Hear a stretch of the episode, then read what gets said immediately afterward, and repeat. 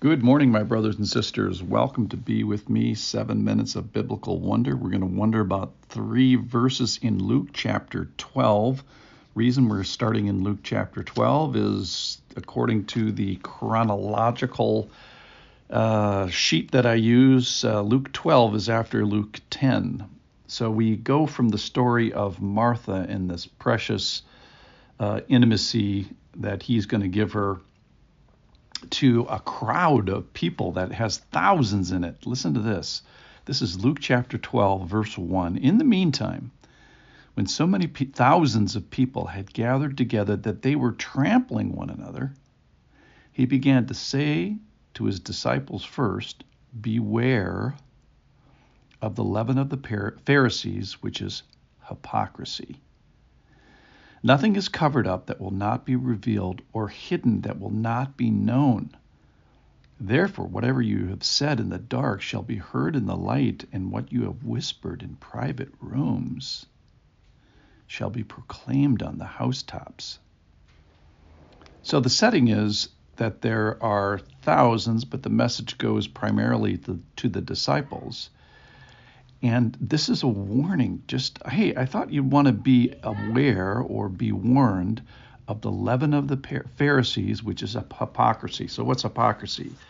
Hypocrisy is an inequality between doing but something on the outside and something on the inside. That is, that the inside will become outside, that the covered will be revealed.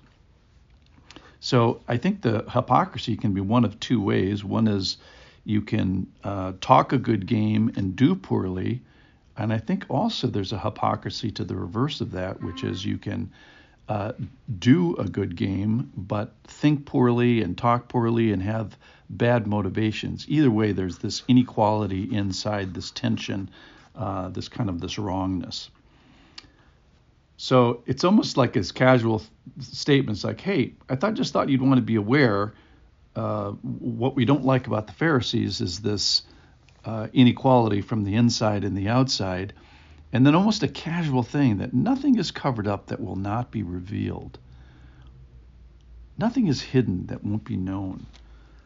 The covered is going to be revealed. The hidden is going to be re- known. Whispers will be proclaimed, and dark conversations will be heard in the light. Now, I don't know about you, dear listener, but this is a sobering put your hand over your mouth uh, revelation if we really consider what, what this means that we are going to be exposed and we become extremely needful and hopefully humble. Man, oh man, do we need a Savior uh, if we're going to go that granular? Is there, you know, anything that you'd rather that others not know about magazines, internet, secret words, gossip, put downs, anger? Recordings of conversations, foolish thought, lusts of the eye, lusts of the flesh, pride of life, complaints about parents or complaints about your spouse or boss or pastor or priest or politician. You see that very fast, my uh, dear brothers and sisters, we get smaller and more humble and more thankful that that if all the stuff really is revealed, that our Savior has a bigger job to do and we're more gobsmacked by his kindness in choosing me and being with me. And of course, then there's this call to, to live without guile, to let our yes be yes, and that the Lord would transform our mind and words and heart, that what is proclaimed on the rooftop someday, uh, that we could say, hey, I'm good with that, I'm happy with that, and I think the Lord is, I'm pleased with it, and I think the Lord could be pleased with it.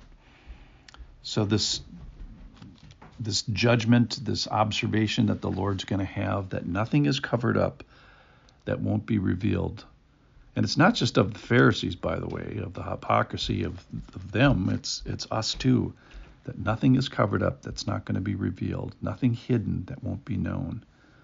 What is said in the dark will be heard in the light. What is whispered in private rooms shall be proclaimed on the housetops.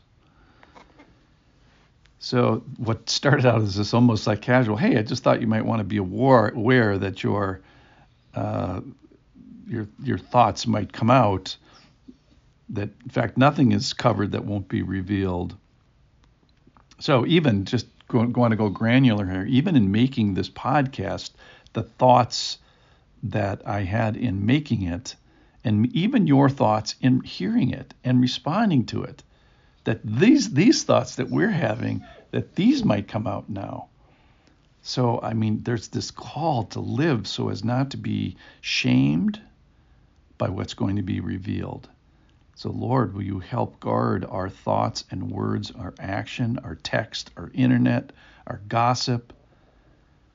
And so here's the charge for us today is if I knew that I was going to account for the words of the next hour, or let's say the next eight hours for today, how might I change? How might I think differently? How might I speak differently? How might I see differently? How might I be more careful about what I put before my eyes? How might I be more careful about what comes out of my mouth? How might I be more careful in the way that I think? If I am judged and if the Lord sees this today, Lord, may you be pleased by my thoughts, by med- my meditations, by my words, by my kindness, by my actions, by my generosity Lord, keep me on a short leash today. Let me not stray very far, and I pray the same for my brothers and sisters. Amen.